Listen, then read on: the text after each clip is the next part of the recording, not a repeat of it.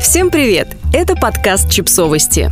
Мы знаем все о детях. Почему мультики в жизни ребенка – это нормально? Автор текста главред издания «Нет, это нормально» Лена Аверьянова. Современное родительство – это постоянное преодоление, бесконечный выбор между лучшим и суперлучшим, параноидальная борьба с устаревшими установками, безапелляционное причинение добра в особо крупных размерах, никакого добавленного сахара, никаких полуфабрикатов, никаких мультиков. Ну что ж, я не из числа тех родителей, которые считают мультики вселенским злом, на борьбу с которым нужно срочно направить всадников счастливого детства, динамическую гимнастику, методику Монтессори и безглютеновые каши. Моя дочь смотрит мультики и любит их. Потому что ей, блин, почти три, и любить мультики – это ее законное право. Потому что мультики – это клево.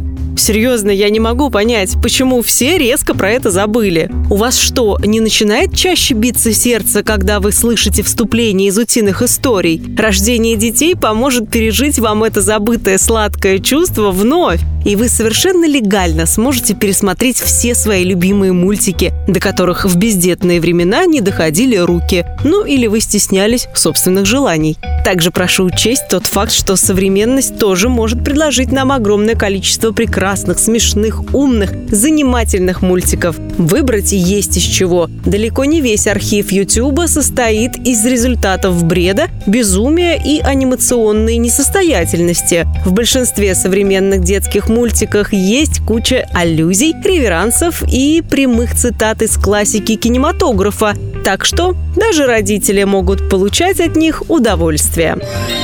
Потому что мультики учат новому – нет, я сейчас не про то, что гуглится по запросу развивающие мультики. Это-то как раз какая-то сомнительная фигня в большинстве своем. А про то, что можно выжать из самого факта просмотра. Например, популярные зарубежные мультфильмы «Пеппа Пик», «Бен and Холлис Little Kingdom», «Тро-Тро» клево смотреть на английском. Шутки там смешнее, чем в переводе, и голоса у персонажей приятнее. Если вдруг вы хотите с ребенком немного заниматься иностранным языком. Русскоязычные или переведенные на русский мультики показывают новые сюжеты для игр, дают почву для фантазии, развивают воображение, показывают, как устроен мир. Да что я вам рассказываю? Вы мультиков, что ли, никогда не смотрели?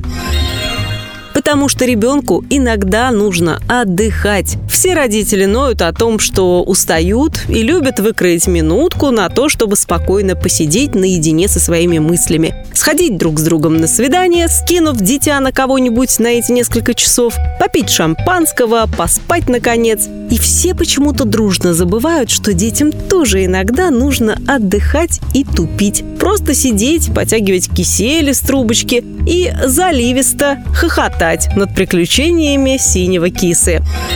Потому что мне иногда нужно отдыхать. Вообще-то я много всего придумываю для того, чтобы развлекать ребенка, но это требует душевных ресурсов и физических затрат. И если учесть тот факт, что я практически круглосуточно работаю, а еще у меня руки растут из жопы, и я не в состоянии сделать домашние 3D-поделки или теневой театр, то мультики меня порой просто-напросто спасают. И при всем при этом моя дочь не превратилась в маньяка и адепта культа мультиков живую игру. Она всегда предпочтет сидению у экрана. Потому что мы живем в мире людей. На дворе 21 век. Дети рождаются в прямом эфире Инстаграма, а их родители запрещают им мультики и пишут об этом в соцсетях? Ну не чудеса ли? Но дети не наша собственность, они взаимодействуют друг с другом, ходят друг к другу в гости, бывают с родителями в семейных кафе, где мультики часто неотъемлемая часть интерьера. В большинстве случаев мультики неизбежны, и в таком случае лучше беспокоиться об их качестве, чем демонизировать их без причины.